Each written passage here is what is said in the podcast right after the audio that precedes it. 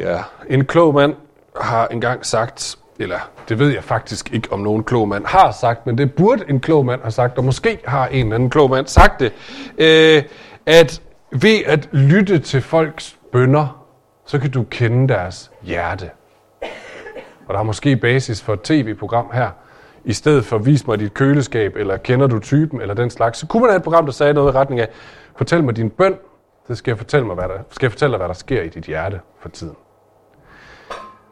I dagens tekst, som vi lige har læst her, der får vi sådan et sjældent og meget intimt kig ind i Jesu bøn.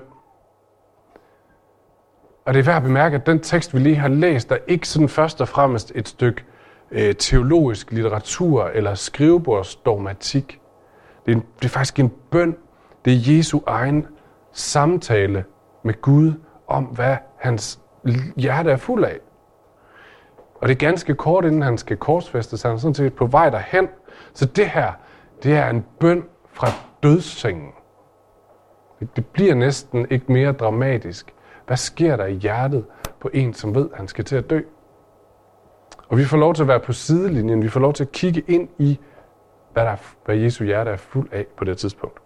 Hvis man lige stopper op og overvejer det, så er det faktisk vildt unikt.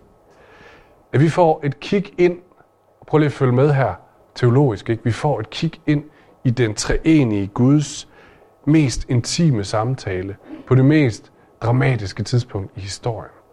Hvad sker der i treenigheden? Hvad sker der i Guds hjerte på det her tidspunkt?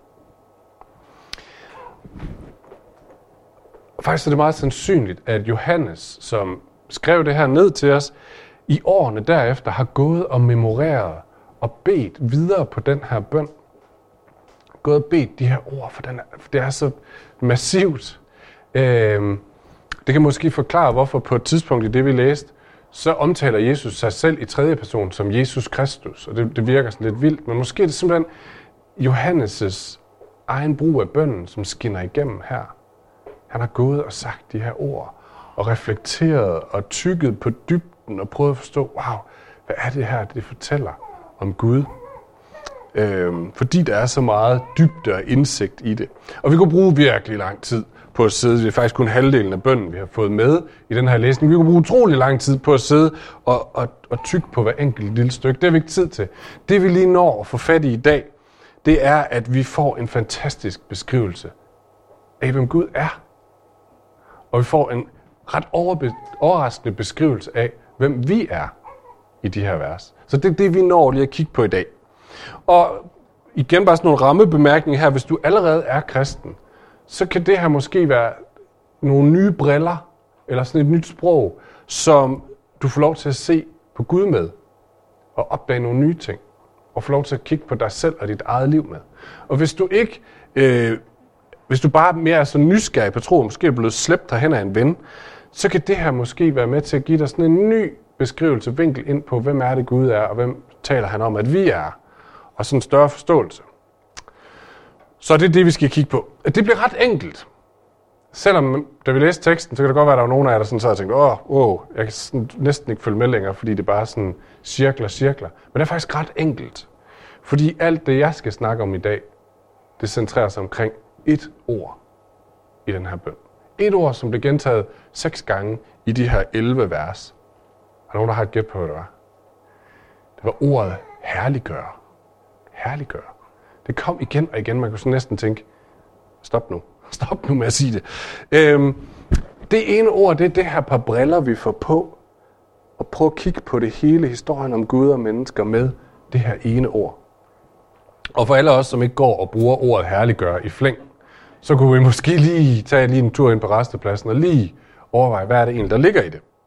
Øh, på græsk kommer ordet af øh, det græske ord doxa, som betyder noget i retning af, at noget er strålende, eller sådan stort, eller herligt. Og sådan som det bliver brugt her, hvor vi oversætter det herliggør, så betyder det noget i retning af at blive gjort strålende, eller blive noget, der bliver løftet frem, sådan at man lægger mærke til det. Øhm, der er et andet gammelt ord på dansk, som også er gammelt, men som vi måske bedre kan forholde os til, vi bruger mere. Det er ordet lovprist. Lovprist. Mine børn de ser for tiden til noget, der hedder den store junior bagedyst. Øh, og det er noget med nogle unger, som skal lave nogle kager, og så skal de gå hen til nogle dommer og vise den. De er så ret flotte, de der kager, skal siges. Jeg kunne ikke tilnærmelsesvis lave noget i den stil. Men når de så kommer hen til dommeren med den her fuldstændig vilde kage, så en gang imellem, så bliver dommerne blæst bagover, og kan næsten ikke få hold på deres rosende ord. Og så har vi stadigvæk et udtryk på dansk om, at han lovpriser den i høje toner. Så vi forstår godt, den her kage, prøv lige at se den. Den er vild. Løfter den frem for hele Danmarks befolkning, eller alle dem, der ser det her tv-program, siger, prøv lige at kigge på det her. Det er det, der ligger i ordet herliggør. Prøv lige at se på det her. Og det er det ord, vi sådan skal prøve at følge i teksten, hvor Johannes han altså bruger det igen og igen. Noget bliver løftet frem og lovprist som særligt strålende. Er I med stadigvæk? Er med stadigvæk? Det var sådan lige, nu skal vi ud fra restepladsen igen. Øhm, så hvad er det, der sådan bliver herliggjort eller løftet frem i den her tekst, for at vi skal se det? Det første, vi støder på, det er Jesus selv. Så den startede sådan her, timen er kommet, herliggør din søn, beder Jesus. Herliggør din søn. Hvis vi har læst med i Johannes' beretning indtil nu, Johannes evangeliet i det nye testamente, så ved vi, at det her med timen, der skal komme eller ikke skal komme, er sådan et tema. Så tre gange får vi at vide i løbet af versen eller kapitlerne op til, at jøderne prøver på at tage Jesus til fange. Og så står der, det lykkes ikke, fordi hans time var endnu ikke kommet. Det får vi at vide tre gange. Der er altså et eller andet, der skal ske, men det skal ikke ske nu. Men så fra kapitel 12, så vender det. Og så får vi to gange at, at vide, at Jesus han ved, at nu er hans time faktisk kommet. Nu begynder der, nu er der noget, der skal ske, og så begynder han at snakke med disciplen om, nu er min time kommet. Nu skal det her ske. Der skal ske noget afgørende. Hvad er det, der skal ske? Jo, han skal herliggøres. Nu, nu er det nu. Og jeg er ret sikker på, sådan som hvis man følger disciplene lidt, at det de har tænkt, de har tænkt, sådan, yes, nu er det nu. Det er det her, vi har ventet på. Endelig sker det. Nu har vi fulgt Jesus rundt i bagkrogene og i baggårdene og i gyderne. Nu skal det endelig løftes frem. Folk skal se, hvem han er. Det vi har set. Han skal indtage kongetronen. Han skal regere. Han skal smide fjenderne ud. Og så skal han endelig blive den retmæssige konge i det her rige. Det bliver fantastisk. Han skal herliggøres. Yes! Men Jesus han ved godt, det er ikke sådan, det kommer til at se ud, hans herliggørelse. Der er noget andet, der skal ske. Nemlig, at han skal tages til fange, og han skal slås ihjel. Det er det, timen er kommet til. Det er det, der skal ske. Og så alligevel så taler han faktisk, selvom det mindst to steder, som en herliggørelse. Han ved godt, at han skal tages til fange, han skal slås ihjel, og det er det, han omtaler som en herliggørelse. Noget hvor, noget, hvor han bliver løftet frem som noget særligt strålende, bemærkelsesværdigt. Hvordan kan det hænge sammen? En ydmygende død og noget, der skal løftes frem som noget strålende. Det her med den anden halvdel af den sætning, som Jesus han starter med at sige. Han siger altså, timen er kommet, herliggør din søn. Hvorfor? Jo, for at sønnen kan herliggøre dig. Så der er sådan en sammenhæng mellem den måde, Jesus skal herliggøres på, og så det, at Gud bliver løftet frem som noget særligt strålende. Og hvordan i alverden kan det herliggøre Gud, at Jesus bliver taget til fange og dør? Hvordan kan det hænge sammen? Jo, det har at gøre med det, det fortæller os om Gud. Fordi Bibelens påstand er, at Jesus er Gud. At Jesus han er en del af Guds treenige væsen. Så Gud selv. Så det, der sker med Jesus, sker med Gud.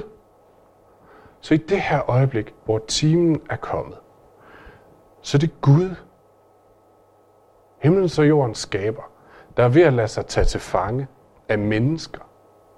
Og mennesker, som ikke rigtig forstår, hvad det er, de har med at gøre, de ydmyger Gud. De tager tøjet af Gud. De pisker Gud, spytter på ham, giver ham en narrekongekrone på. De griner af Gud. Og ikke et sekund svarer han igen. Der er ikke et sekund, hvor han løfter sin hånd og stikker af. Nej, Gud selv lader sig i det her øjeblik, øh, han lader de selvoptagede mennesker føre ham ud på en offentlig plads, søm op på et kors, og der kan Gud så hænge og forbløde og blive kvalt i solens bane lys. Det er sådan lidt som om Gud han er den almægtige skaber, som er blevet placeret alene, nøgen, blødende, på sådan en scene, helt alene, med en nådesløs spot, øh, som oplyser ham som det eneste i hele verden, mens alle de mennesker, han har skabt i kærlighed, de sidder og griner af ham. Man kan næsten ikke forestille sig et noget mere ydmygende billede. Og det er det, Jesus han kalder en herliggørelse. Der kom han helt op på scenen. Alle kunne se ham. Han blev løftet frem som det mest usle, ydmyge, pinlige nogensinde. Hvorfor er det en herliggørelse? Fordi det fortæller os noget om Gud, at det er ham, der hænger der. Hans herliggørelse kunne med rette have set ud på en anden måde. Han kunne med rette have stået sådan på sådan en gudelig behørig afstand og kigget lidt på vores kamp mod vores ondskab og ondskaben i verden og så videre. Så kunne han have gloet lidt, måske med et lidt sådan skævt smil, mens vi øh, var ved at drukne i skam og synd og selvoptagethed. Øh, han kunne have lavet os gå for tabt sin år. Altså, I må gerne komme herover, men hvis ikke I kan, så kunne han have lavet os gå for tabt i vores egen, øh, vores eget bøvl. Men det er ikke det, han gør. Det gør han ikke, ikke engang, hvis, ikke hvis det er ondskab, som er gjort mod os, og heller ikke engang, hvis det er ondskab, som er lige så selvforskyldt som de mennesker, som er i gang med at banke søm ind i Jesu hænder. Han lader dem ikke gå fortabt. Nej, han går ind midt i det. Gud ydmyger sig selv. Han tager hele vægten af ondskaben og konsekvenserne af vores halvhjertede, syndfulde liv på sig. Og som vi synger i en sang, som jeg tror, vi skal synge senere, kærlighed tvang dig til korsets træ, ikke navlerne i dine hænder. Det var så ikke søm og mennesker, der knaldede Jesus fast til det der træ. Det var hans kærlighed til os, der holdt ham, fri, der holdt ham fast. Fordi han gjorde det, der var nødvendigt, for at vi kunne blive fri fra ondskaben. Så Jesus kunne have taget tronen, men han lod sig ikke herliggøre ved at indtage tronen og slottet, selvom han havde ret til det. I stedet for blev han hængt op på korset, i stedet for os. Det var Gud, der hang der. Hvilken anden leder i verdenshistorien ville have gjort det? Hvilken anden politiker ville have gjort det? Hvilken anden konge ville have gjort det? Hvilken anden Gud ville have gjort det? Indtaget den mest ydmyge, grinagtige, pinlige plads for at dem, han leder, kunne få lov at gå fri. Det er sådan et kig ind i sådan et mysterium, hvor man sidder og tænker, det er knald i låget, eller også er det meget, meget smukt. Og det er derfor, han er værd at lovprise og herliggøre. Det er derfor, Gud bliver herliggjort der på korset. Langt mere, end hvis man bare havde tronet i kraft og herlighed og magt, mens vi løb forvildet rundt. Det er derfor, han kan give evigt liv, som Johannes han siger. Fri os fra ondskabens magt og lad os leve i hans nærvær, fordi han ydmygede sig og bar det.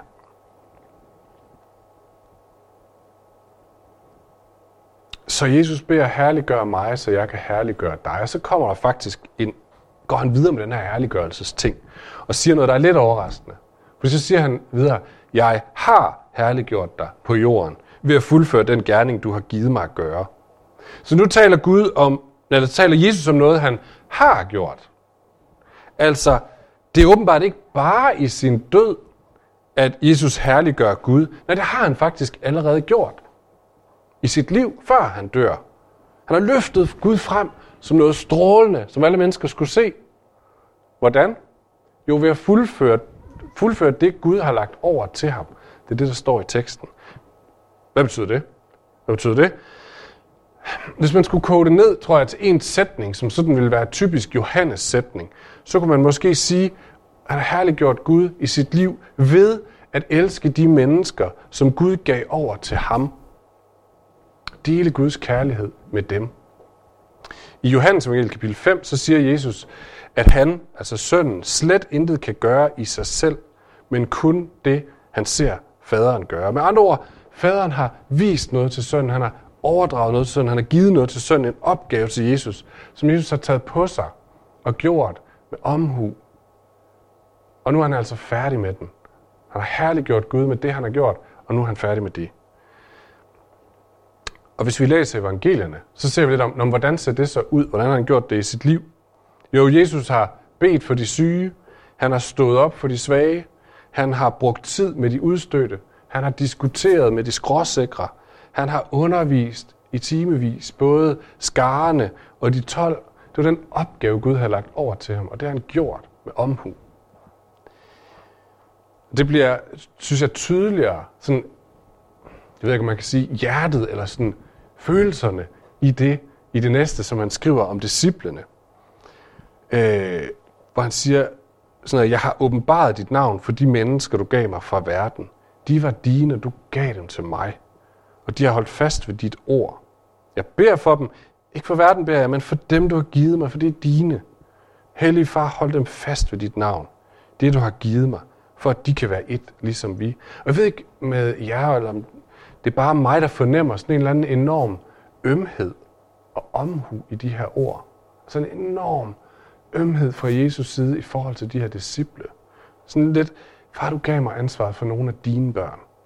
De var dine, og du, du, du gav dem til mig. Og nu beder jeg for dem, du har givet mig, fordi de er dine, og nu skal jeg give dem tilbage til dig. Hellig far, pas godt på dem. Pas godt på dem. Jeg synes, der er sådan en tone af, jeg har virkelig elsket de her mennesker. Nu er det din tur til at tage dem tilbage. Sådan har Jesus herliggjort Gud. Han har taget de mennesker, Gud har givet til, til ham, og sådan, så nu forsøger jeg virkelig at lægge min omhu ind på at elske de her mennesker. Vi kigger lige ind i Jesu hjerte. Og senere så, det har vi ikke læst i dag, men så beder Jesus også for dem, der kommer til tro ved disciplenes vidnesbyrd. Og det, det er os. Vi er inddraget i den her flok af dem, som Jesus han beder for, med den samme store ømhed og kærlighed. Vi bliver faktisk skrevet ind i Jesu bøn lige her, øh, som Paulus skrev i den tekst, som Gert læste op før. Ånden selv går i forbøn for os med uudsigelige sukke, eller som der står et andet sted i samme kapitel, Jesus sidder ved Guds højre hånd og går i forbøn for os. Det er det her hjerte, der banker for os. Jesus har vist sin kærlighed ved at elske de mennesker. Så han har taget hånd om den opgave, Gud gav til ham. Og der har han herliggjort Gud. Og så kommer vi, fordi det leder nemlig over til den sidste og mest overraskende brug af herliggørelse øh, i det her kapitel, eller i det her lille afsnit. Hvor Jesus siger sådan her, jeg er herliggjort i dem. Jeg er ikke længere i verden, men de er i verden. Så Jesus han ved godt, lige om lidt så er hans fysiske tjeneste her på jorden slut, men han ved også, at der vil fortsat være nogen i den her verden, som herliggør Gud, som peger på ham som noget strålende, løfter ham op, så alle kan se ham. Hvem er det? Ja, det er os. Jeg er herliggjort i dem, siger Jesus. Vi er i verden. Det er han ikke på samme måde. Vi er i verden. Vi er på Vestfyn. Og nogle vers senere, så siger han, ligesom du har udsendt mig til verden, har jeg også udsendt dem til verden. Og det er os. Det er os, han taler om igen der. I er verdens lys. I er jordens salt, siger Jesus et andet sted. Så, så, så Jesus han taler som om Gud vil gøre sig kendt med sin kraft, med sin kærlighed, med sin herlighed, sin tilgivelse, igennem os for verden. Han vil herliggøre sig selv igennem os. Og jeg vil, altså, jeg vil, jeg vil ikke ture sige det her, jeg vil faktisk hellere undgå at sige det, fordi det kan føles som et enormt pres. Så jeg vil hellere undgå at sige det, hvis ikke det er, fordi det var Jesu egne ord. Det er ham, der taler om det. Fordi det, han siger, det er, at det betyder, at dit liv, mit liv, det er sådan et åbent udstillingsvindue ind til Gud selv. Det er det, han siger. Gud bliver løftet frem som noget strålende igennem vores liv. Og det er næsten dumt at sige, men det er faktisk det, Jesus han siger. Okay, hvordan sker det så? Og det er her presset kommer ind. Kan I mærke det? Hvordan sker det så, når jeg sådan lige kigger på mit eget liv? Så øh, kan jeg finde på nogle situationer. Ah, kan I bare tænke en uge tilbage? Og det er faktisk svært. Øh, hvis det her det handler om mit perfekte liv, hvor jeg virkelig viser Guds kærlighed og omsorg og kraft og magt og hellighed og perfekthed og hvad det er, så står det sløjt til. Så er det det, han taler om? Mm, det tror jeg ikke. Fordi så tror jeg egentlig, at troen på Jesus var død allerede i første generations disciple. Så, så hvordan er det, vores liv er et udstillingsvindue for Gud? Noget, der herliggør Gud, der løfter ham frem. Nu kommer det mærkeligste tidspunkt i den her prædiken. Fordi lige da jeg skulle til at skrive det, den anden dag, så blev jeg afbrudt. Øh, så kom der en ind ad døren, som havde brug for en snak. og så fik jeg ikke lavet mere, før i morges eller i formiddag, da jeg lige sad og kiggede på det igen. Så hold da op, mand. Jeg mangler halvdelen. der var en, som havde brug for en snak, så jeg lukkede min computer, og så gik jeg ind til, øh, til ham. Sådan helt ærligt, lidt modvilligt. Men, og da jeg vendte tilbage her i formiddags, så slog det mig. Måske er det faktisk det, det handler om, når Gud han vil herliggøre sig i os. Ikke at vi fremviser noget velproduceret, perfekt, øh, struktureret, alt muligt andet, som vi som virkelig kan, kan, kan vise noget strålende om Gud. Men at vi bliver bevidst om, at Helligånden bor i os, det siger Gud, virker igennem os til de mennesker, han sætter foran os. Og er vi klar til at lukke computeren og så gå hen til de mennesker? Og så lad Gud virke igennem os, sådan som han nu vil.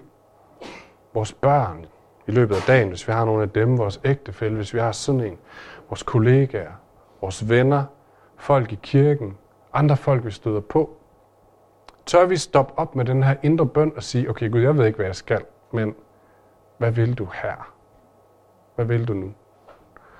Og nogle gange så formår vi at gøre det. Og nogle gange så kan vi også tænke, at ja, det var virkelig meningsfuldt. Andre gange så er vi lidt i tvivl om, hvad, hvad, hvad skete der lige der? Hvad skulle det lige til for? Og med den her bøn, Gud, jeg ved virkelig ikke, jeg ved ikke lige, hvad jeg skal. Hvis du vil herliggøre dig selv, øh, vise din kærlighed, vise din omsorg, vise din sandhed igennem mig nu, så må du gøre det. Fordi jeg ved ikke lige, hvordan. Jeg tror, det er der, hans løfte er, så viser han sig igennem os. Ikke igennem vores perfekthed, men igennem vores åbne, ærlige, nærværende liv, som kæmper med det ene og med det andet, men som alligevel forsøger at forholde os til Gud. Så bliver dit og mit liv sådan et lille kig ind til den Gud, som kommer til os med tilgivelse, med noget, med en ny start, med kærlighed, med opmundring og med håb. Så det er ham, der herliggør sig selv i os. Det er ikke os, der herliggør ham, men han herliggør sig i os. Og det er det, vi har brug for, det er det, verden har brug for. Lad os bede sammen.